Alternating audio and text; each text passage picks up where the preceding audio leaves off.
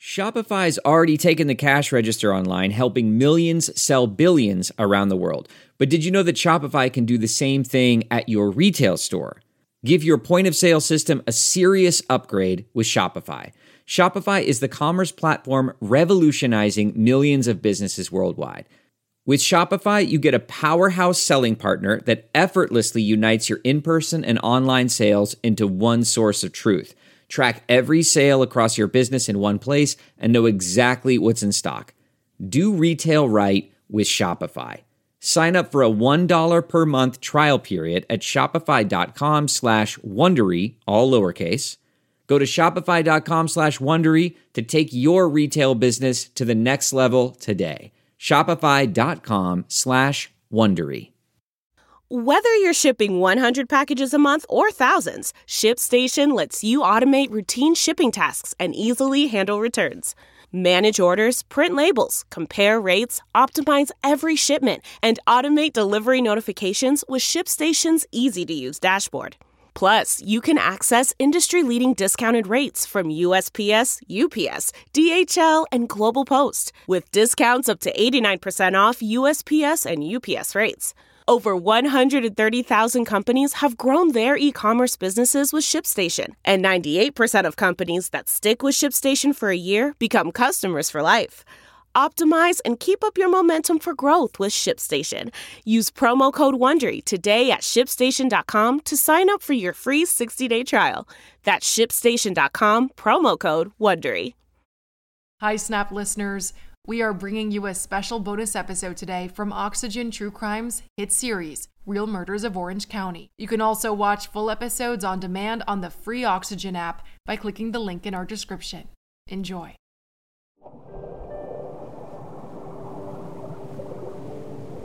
It's just the saddest thing in the world to think that Tom and Larry lasted such a short time.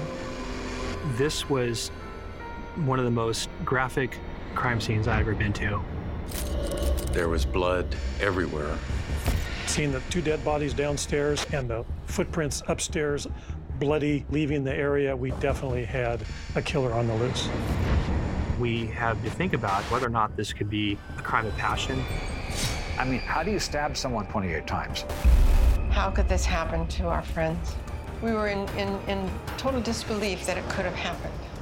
We found a whole slew of cards, a card for every day in February. When the bodies were brought into the coroner's office, the question as to whether or not this was a love triangle. He seems to be obsessed. I want this guy dead and I want him to suffer. That was the saddest day of our lives.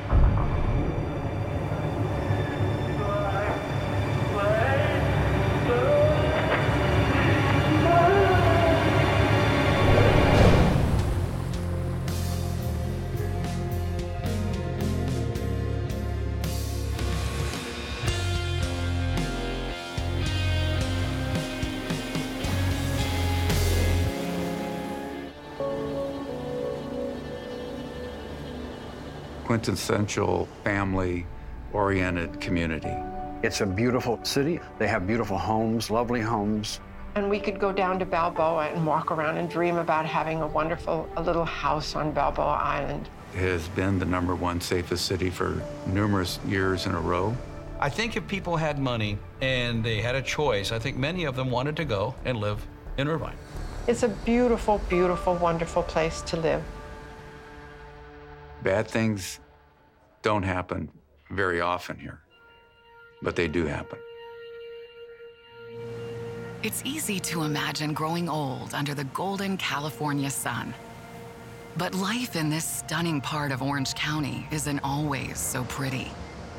In the summer of 1999, dark clouds roll over the Irvine community of Solana. I'm Larry Montgomery. In 1999, I was an investigator in charge of the Crimes Against Persons unit at Irvine Police Department.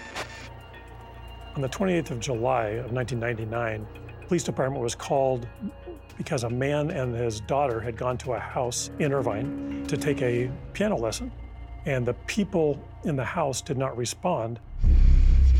The gentleman opened the door and he smelled natural gas in the house. He still was able to come in a short distance and look down a staircase where he saw what looked like a dead body and immediately called the police department.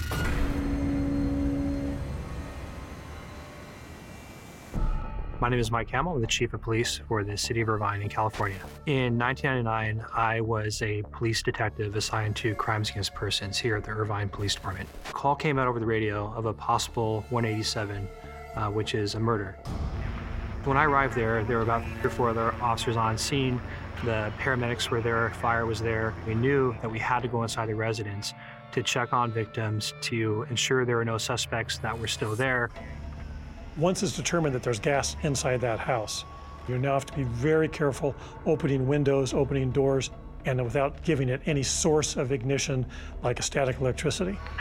They cordoned off the area and they were able to shut the gas off in hopes of airing out the house before they could enter safely to help out with the investigation. So the first thing that I noticed as we were approaching the front door is this red brick porch area. And I could see what appeared to be uh, bloody footprints. We got inside the house and we began to walk around the different areas into the kitchen, to the laundry room. We began to see these bloody footprints all over the house. Eventually, making our way down the stairs. Going down those stairs to the first body, uh, that particular individual was on his back and he had numerous stab wounds that we could see, at least they appeared to be stab wounds on his body. Passing him, there was a door to the right and that was the entranceway to the master bedroom. We entered the master bedroom uh, and went around the side of the bed, and that's where we saw the second victim. He too had sustained multiple stab wounds. I don't think I recall a scene that I've been to that had more blood splatter on the walls, on the ceilings. This was one of the most uh, graphic crime scenes I've ever been to. One of the things that's standard for us doing these cases is to do a neighborhood canvass. Talk to all the neighbors. So myself, other detectives did this, and we really came up empty. No one that heard anything that night. Based upon how the crime occurred, there was no sign of forced entry. One of the things that's always important for us to do is to positively identify the victims. When we got down to the second body in the bedroom, uh, there was actually some clothing there, and in the clothing there was ID for Lawrence Wong. We had the name of the primary resident to verify the person that we found deceased inside the residence as Tom Whitney.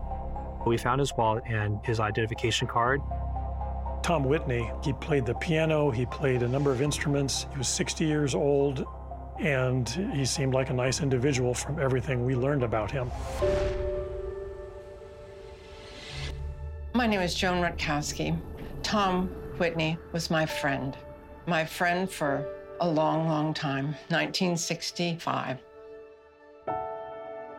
We first met while we were graduate students in the music department at USC. He was a happy person. He loved to laugh. We used to laugh so much. He was a really good soul, that kind of good person, that kind of good friend. You pick up the phone and call him, Tom would listen for hours. My name is Bolin High.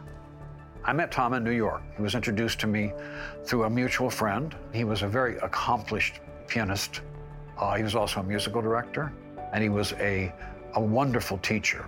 He loved to teach piano that was one of the one of the gifts that he was given is the joy of helping people turn on to music, is the way he put it. And it gave him great joy. Tom had these incredible eyes. And they were very blue. He looks a little sad here.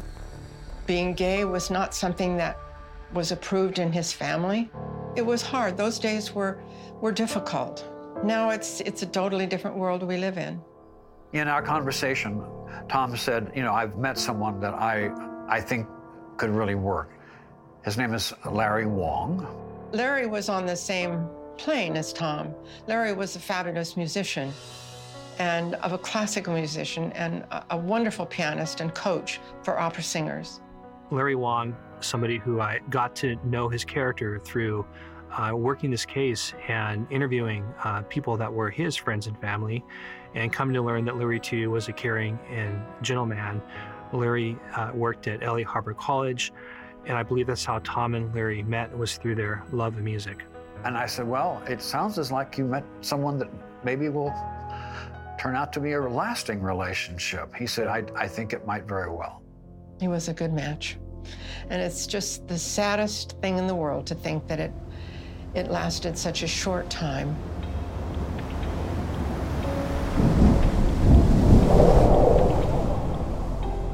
At the crime scene, detectives continue to sort out the pieces of the puzzle. As part of our overall survey uh, of the entire residence, we look in every nook and cranny. One of the things that we located was a knife block. And in this knife block, it looked like there was a knife that had blood on it. Crime scene investigators and discovered that there were actually two large kitchen knives that were in the knife block that were covered in blood. Does that mean there's more than one person? Does that mean uh, they used both hands? I don't know. When we looked at the victims, Tom had 36 stab wounds, which is a hefty amount of stab wounds. Larry Wong had 25. That's overkill. Whoever did this, are they more angry with one or over the other? One thing we did notice is there were bloody footprints on the actual tile, really distinct, very accurately placed footprints coming in and out of the areas of the uh, house. After looking at this crime scene, seeing the bloody footprints upstairs away from the victims, we knew we had a killer on the loose, and we don't know who it is. Detectives find a trail of bloody footprints around Tom's home. Could these gruesome missteps reveal the secret identity of Tom and Larry's killer? The fact that we only saw one set of bloody footprints probably would limit it to one person using two knives. We now know the size of the foot. We know if we find somebody that knew these people and had a grudge against them and they had the same size foot, that gives us something to look at. Basically, if the sock doesn't fit, it's not going to be that person.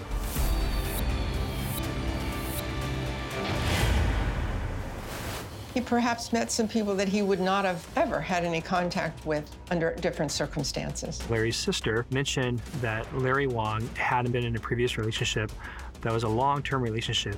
When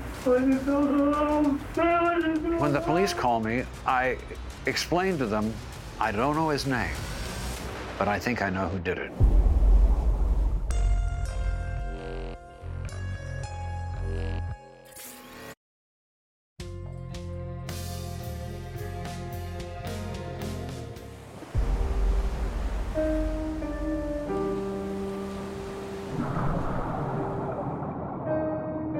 Received a telephone call from a family friend very early in the morning saying that Tom had, and Larry had been killed.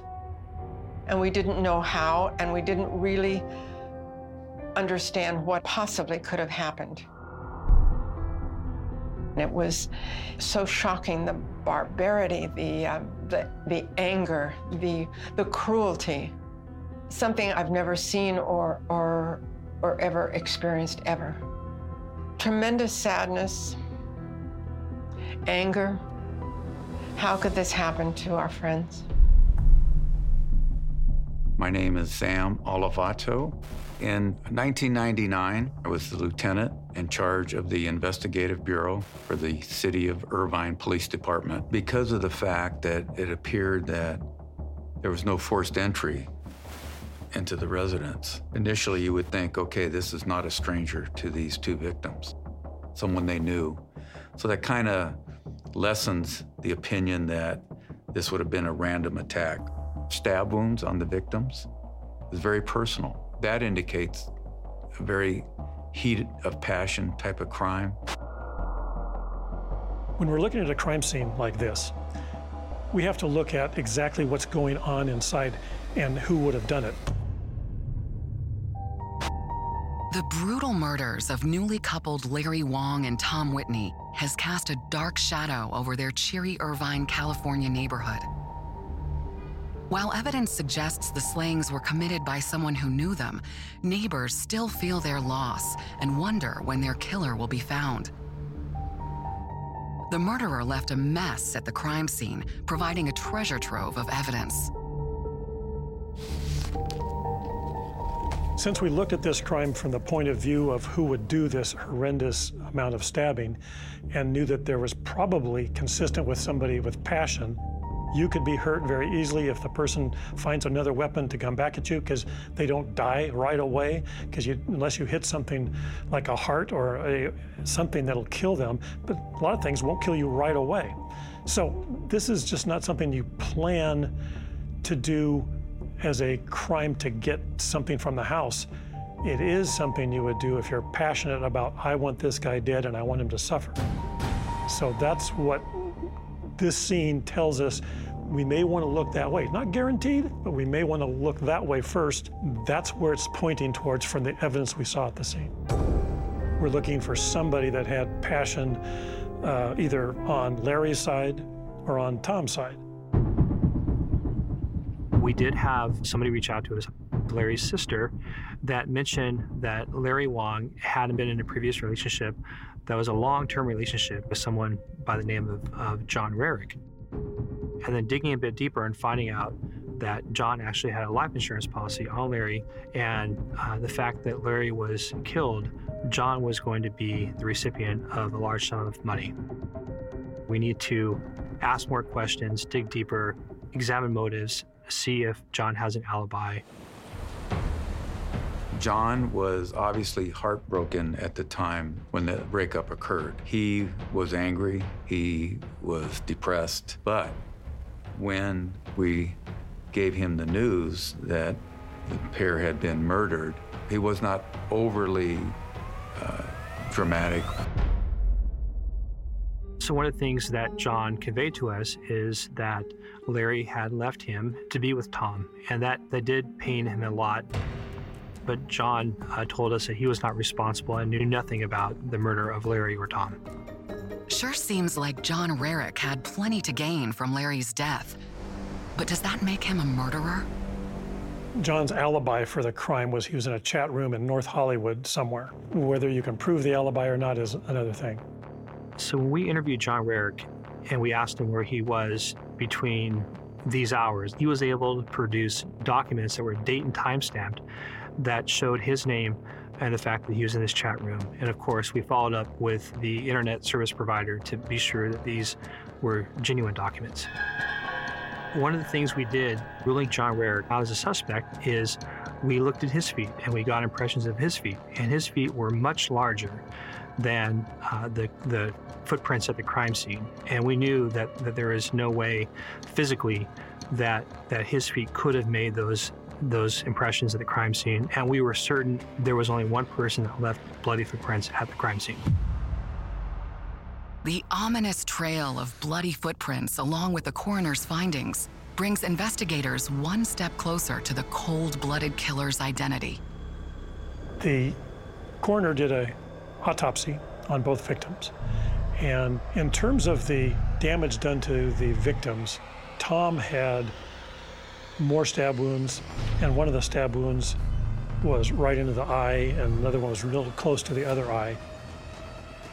When you have this violent type of activity, the possibility of having a past lover is certainly somebody you want to look at. Who are the past lovers of Tom Whitney? Hey, Snap listeners, did you know that according to FBI property crime data, most home break ins happen in broad daylight? As the days get longer this spring, protect your home with SimpliSafe. It's the award winning home security I use and recommend. When the weather is nicer and daylight is lasting longer, I find myself going out for walks and out of the house more. That's why I like SimpliSafe to protect my home 24 7. SimpliSafe offers advanced technology to protect every room, window, or door of your home while cameras keep watch for suspicious activity 24 7. Plus, you install the system your way. It's easy to do it yourself or get the professionals to do it for you. You can test it out, absolutely no risk to you, with SimpliSafe's 60 day risk free trial. I like SimpliSafe because it's customizable for everyone's personal needs. I love to use the video doorbell for my packages and feel more safe when I'm home alone. I even installed a smart lock at my parents' house. It gives our family both ease of access and peace of mind. Protect your home today. Our listeners get a special 20% off any new SimpliSafe system when you sign up for Fast Protect monitoring. Just visit simplisafe.com/snapped. That's simplisafe.com/snapped There's no safe like SimpliSafe. With everyone fighting for attention, how can your business stand out and connect with customers? Easy. Get Constant Contact.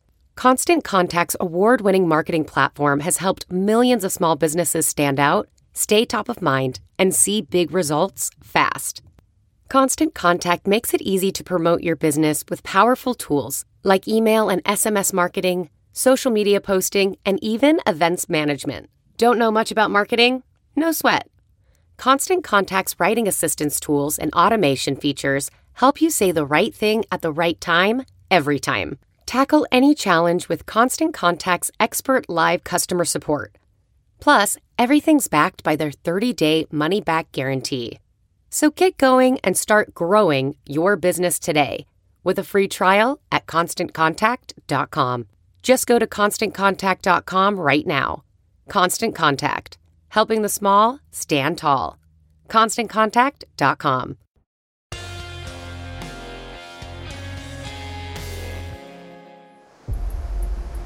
Just a day after lovers Larry Wong and Tom Whitney are found dead in their Orange County condominium, Irvine detectives take a trip down memory lane in search of a suspect.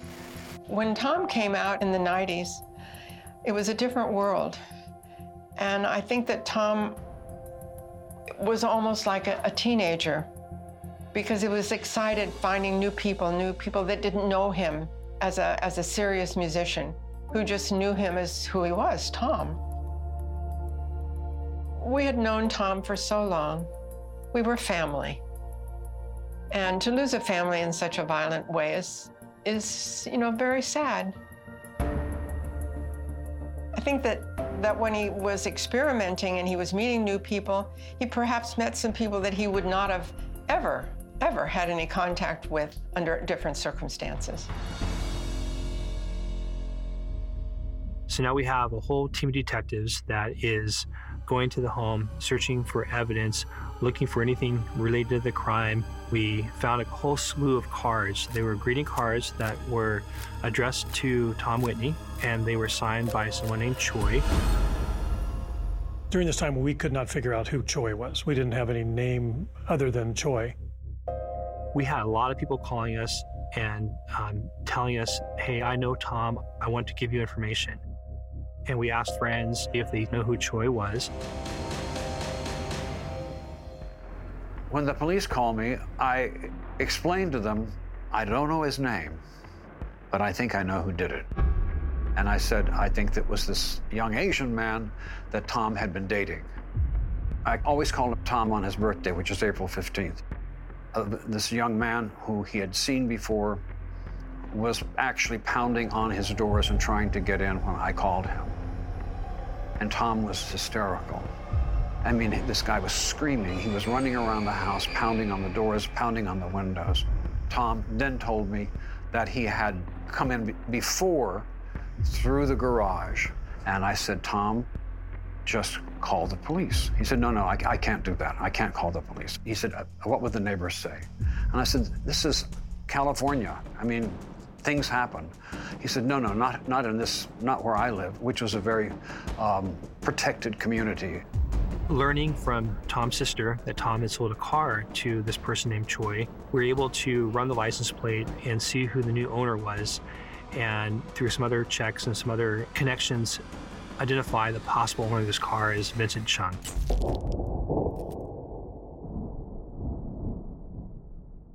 My name is Dave Lopez. I uh, was a reporter in Los Angeles, Orange County, since 1972, retired a little over a year ago. In 1999, I was assigned to the Orange County Bureau. What the police were comfortable with is the fact that they were not dealing with some massive, crazy lunatic who was going to go out and do the same thing again. It wasn't a, a case where the, where the media, you know, said we've got a killer on the loose, and they just had to go out and find out who it was. And Chung, who was known as Choi in all these love letters, he was their suspect. There's a strong probability this double murder was a crime of passion. Now that there's no doubt who the mysterious Choi is, detectives dig into his former relationship with Tom Whitney. Once we discover who Vincent is, we find that he has a pretty big history theft. He likes to steal things. He's not a really upstanding citizen. We did discover that Vincent Chung had a relationship uh, with Tom, and started about six months earlier. Vincent and Tom are together, but they break up right about the time that Tom and Larry start coming together. Tom was not particularly proud of that relationship with Vincent. It was not something serious for him. He was finding who he was and living a different life for a while. When Tom said that, you know, I don't want you anymore, uh, it, it, it was devastating for Chung. It was absolutely devastating. When Tom ended that relationship and then subsequently started another relationship with another man, I think that freaked him out. It's clear to detectives that Vincent Chung couldn't get his pent up desire for Tom off his mind. Chung, he'd always have a, a, camera with him. And he would just take picture after picture after picture of him and Tom or Tom by himself. Uh, you know, he would go into the house and he would sit on the piano naked, waiting for Tom to come home. Uh, sometimes he would uh, surprise him in the in the garage. Tom would drive into the garage and Chung would be hiding somewhere and then pop up out of nowhere. And, and he just would not leave him alone. I mean, you talk about a, an, an infatuation, that was it. From talking with other friends, uh, there's information that Vincent, he's seen coming to the house when he's not supposed to be there, knocking on the door, leaving presents, leaving gifts. He seems to be obsessed. At this point, Vincent Chung became our primary suspect. And our goal was to interview him to see where he was the early morning hours of July 27th.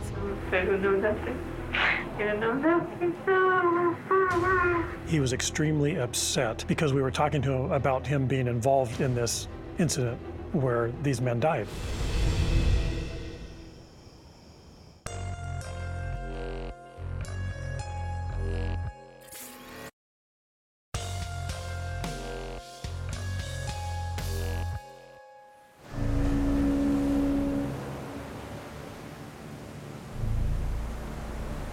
Two days after news of a shocking double homicide rocked one of California's best places to live, eccentric Vincent Chung tops the Irvine Police Department's suspect list. But did this obsessed ex really stab Tom Whitney and his lover, Larry Wong, to death? Once the investigators were able to determine that Vincent Chung was available possibly to commit the crime, Looking into his history, they discovered he has a warrant for his arrest for a parole violation, basically. Uh, the decision was made let's get him into custody ASAP, just in case. If he is, in fact, the guilty party, we don't want him absconding and leaving or hurting somebody. Police knew who they were looking for. It was just a case now of trying to find him.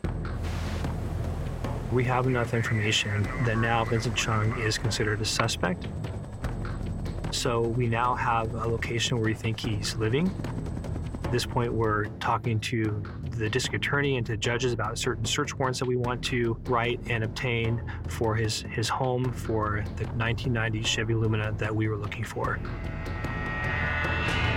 Meanwhile, now that we have an address where we think he lives, we have uh, a special team that we sent out to the residence. It was a residence in San Gabriel where we believe that he may live with his mother.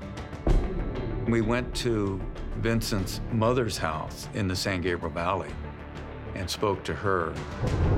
She was very helpful and said that, that Vincent has had some issues and uh, hasn't been around the house and, and was not, uh, at least she couldn't give him an alibi for the night of the murder. But she did say that her son has problems. She said that he has been in trouble He's been incarcerated for theft. Police are confident they can outsmart Vincent Chung and waste no time trying to track him down. We had a stakeout on Vincent's house. With a unit on Alpine and Spring Creek. In hopes that maybe he would return and we could find him. they did not see As we are in the stakeout, there's a motel across the street or nearby. And we noticed actually Vincent had come out of that motel and was coming across the street to his mom's house. And so there he was, and right in front of us, we ended up arresting him.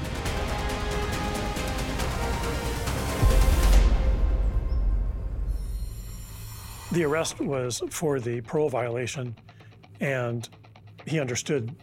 He even said, I figured that would happen. So once he's in custody, and we, at this point, we already have signed search warrants, and we also were able to associate him with a hotel room that was across the street from his residence. And we found out that he had checked in uh, to the hotel room on the evening of the 27th, which would have been uh, the, the same day that we discovered the crime scene. And so we were able to do what we call a piggyback warrant and able to write another warrant to search a hotel room. Detectives have taken Vincent Chung into custody. With search warrants in hand, would they find the evidence they needed to tie Vincent to the scene of the crime? Pursuant to the search warrant, we searched the garage. We found a car that was under a blue tarp, pulled back the blue tarp, and that was the 1990 Chevy Lumina that we were looking for. The car that helped us make that initial connection to Vincent, it was in his mom's garage. And so we had a, a warrant for that car, and rather than searching the car there, we had this car towed to the Orange County Crime Lab so we could do a better analysis of it.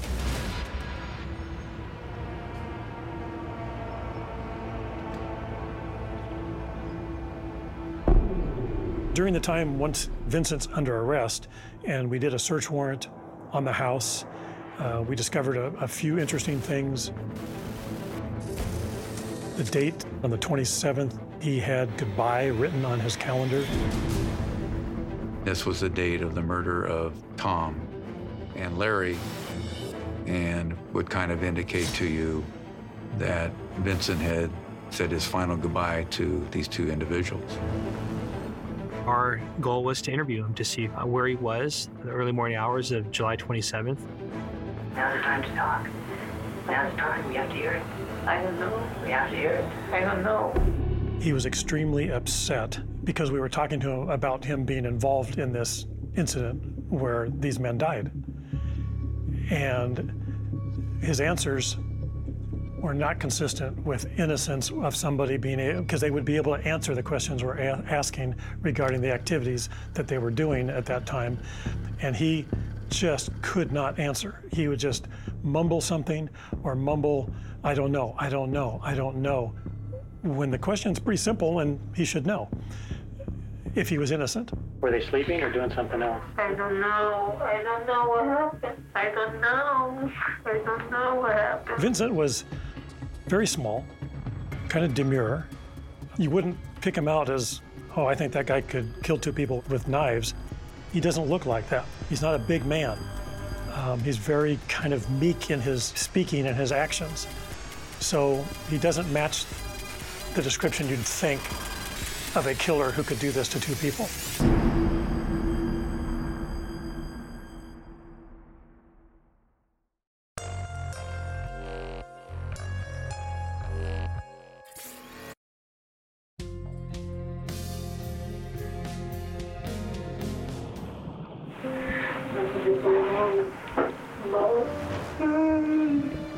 Even though police in Orange County have Larry Wong and Tom Whitney's suspected killer, Vincent Chung, in custody, getting a confession out of him might be easier said than done.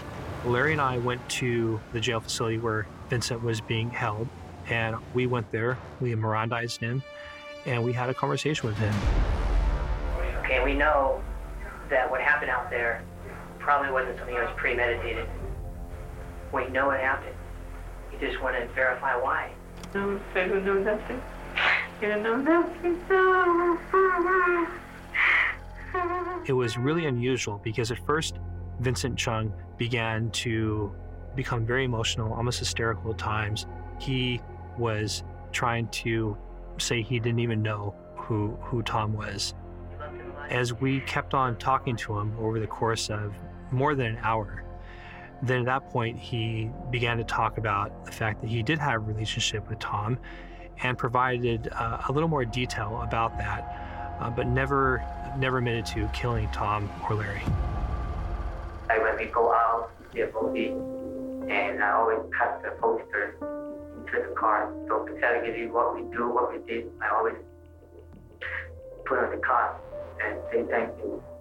Sometimes I, I feel like he, relationship he bought me a lot of bought me shoes, about four hundred dollars shoes.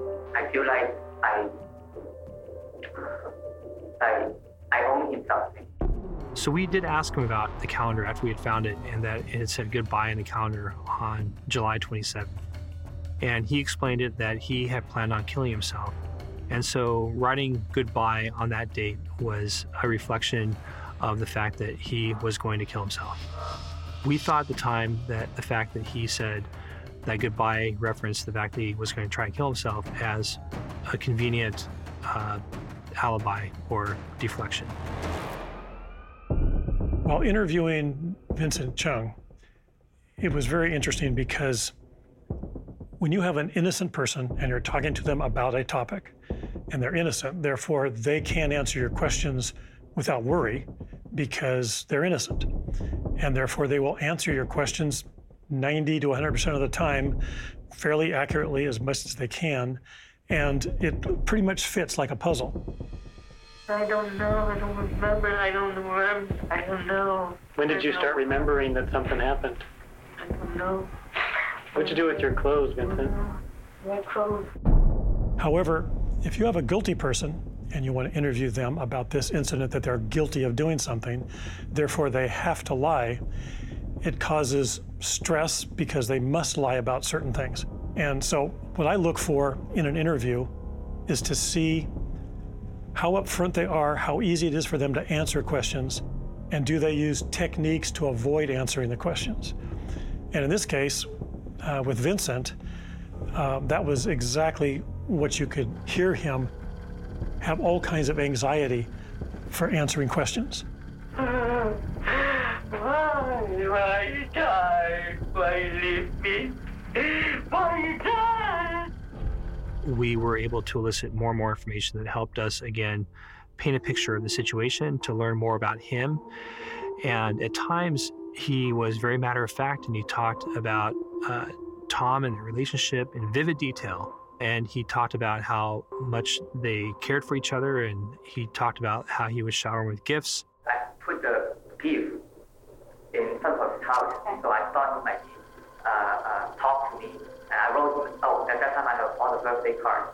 You know, I think I, I wrote him about 10 or 20 birthday cards. He admitted that he had made oh, a hundred plus cards and letters, and he had given them as a present to Tom, and Tom was not happy about getting that present. And he was very angry and upset that Tom didn't accept his present.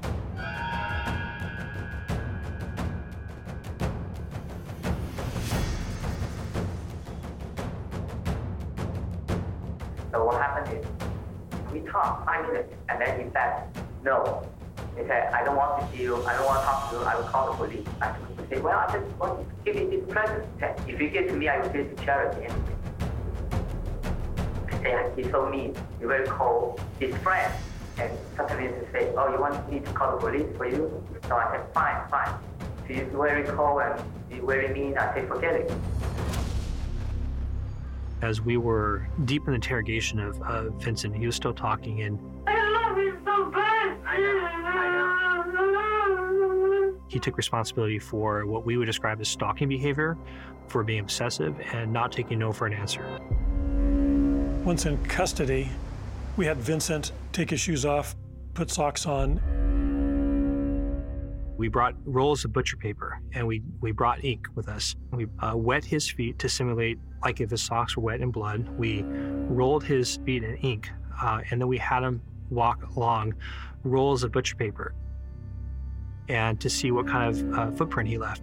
And I watched very closely and I watched him crinkle up his toes to make his foot smaller as he walked.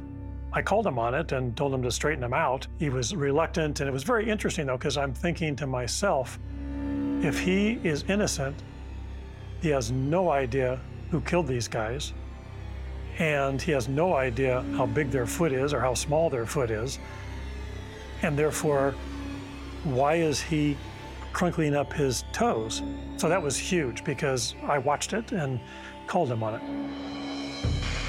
It's all bottled up inside of you, Vincent. Vincent, just try to get it out of your system. Gotta get off your chest, Vincent. I was there the, to assist the crime lab doing testing on the car, telling them that if this is the right suspect and had this car, that he killed people, showed the scene with the blood, therefore probably had lots of blood on him, and so we're looking for any blood that might be found in that car. So we went over that car with a fine tooth comb and in this case, a combination of different of different chemicals were used to try to bring out areas where there could be evidence, such as blood evidence, that isn't visible to the naked eye. Investigators Montgomery and Hamill suspect Vincent isn't telling them the whole truth. And so Detective Jacobson steps in to try to coax a confession from him. Do you know what DNA is? Have you ever heard about that? DNA is what they call a genetic marker. It's like a fingerprint of your blood. In fact, though, it's better than a fingerprint. When the crime lab called and told me what the results were, my, my, my jaw dropped.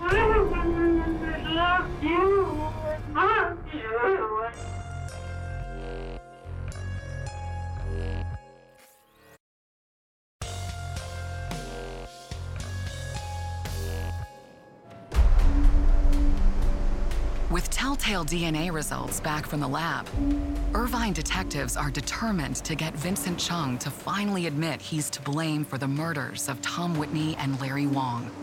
There's a running board that's just uh, runs right below the driver's seat. And on that running board, again, through enhancing with chemicals, Crime Lab was able to find some blood droplets that, again, weren't visible to naked eye. Crime Lab called and they told us that in that blood sample, they were able to extract DNA from both Larry and Tom and the suspect.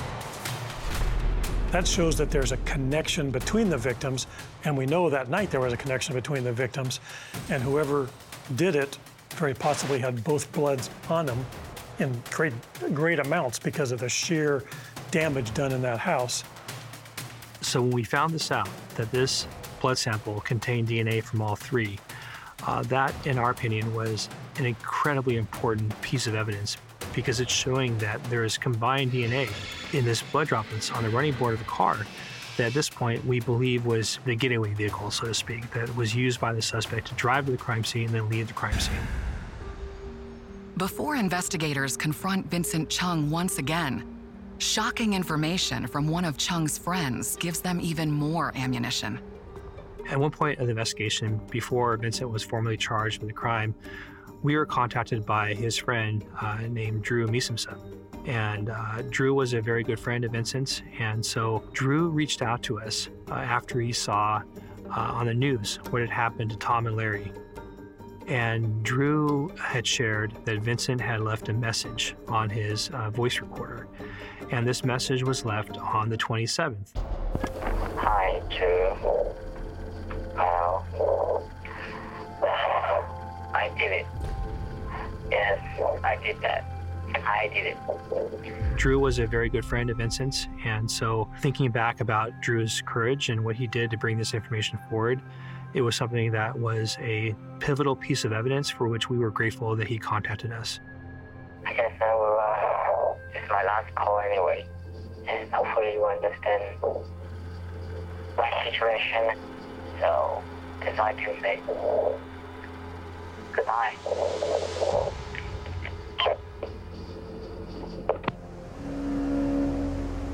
Due to the fact that we don't have a video of everything that happened at the time of the murder, we can make some reasonable suggestions as to what might have occurred. He probably had a key to the residence still. He took off his shoes to be quiet. He grabbed two knives from the butcher block. He quietly went downstairs and attacked them while they were sleeping. Both of them awake, uh, there's a struggle, and he's stabbing with both knives. Tom is not struck in a vital area right away, so he's able to live longer and fight a little bit longer. While Larry probably was hit in his abdomen somewhere where it took him down faster. basically stab, stab, stab until he's tired.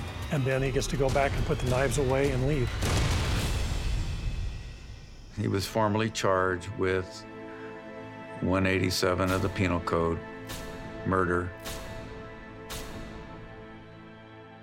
I got a call from the Assistant District Attorney of Orange County, and they said, We would like you to testify because I could help them because of this weird little phone call to Tom on his birthday that turned into the only person who could actually tie Vincent to Tom. Not only would I be happy to do it, I, I felt that it was the least that I could do to help Tom I went down to and stayed with my sister and went to every day of the trial. It was a strange, strange thing. Vincent didn't look the least bit vulnerable, remiss, remorseful. He looked like an empty body to me. He looked like he was dead. After I testified, the assistant district attorney came out to me and said, went very well. I said, well, I, I just said what I had to do. The prosecutor said that it was, you know, it was a DNA case. And I think it was over a period of four days that the jury uh, deliberated. When I heard the guilty verdict, there was a tremendous feeling of, of relief. And um, it's over. Tom was someone who did not allow life to destroy him. That's to me the thing that I still hold was that here was a man who had to go through hell to find a life. Larry and Tom would have been very happy, and I, I suspect they would have found it possible to get married in the time that has that has passed from then to now. It's it's amazing how much has, has passed. For someone to come and cut their life short just seemed like such a travesty and tragedy, not only for the gay community, but for the Irvine community, Irvine family, was something that I think resonated for many years thereafter. And you know, I don't even cry much now. I think having this kind of an experience of going through with Tom makes you stronger. It makes you more aware. It makes you appreciate things.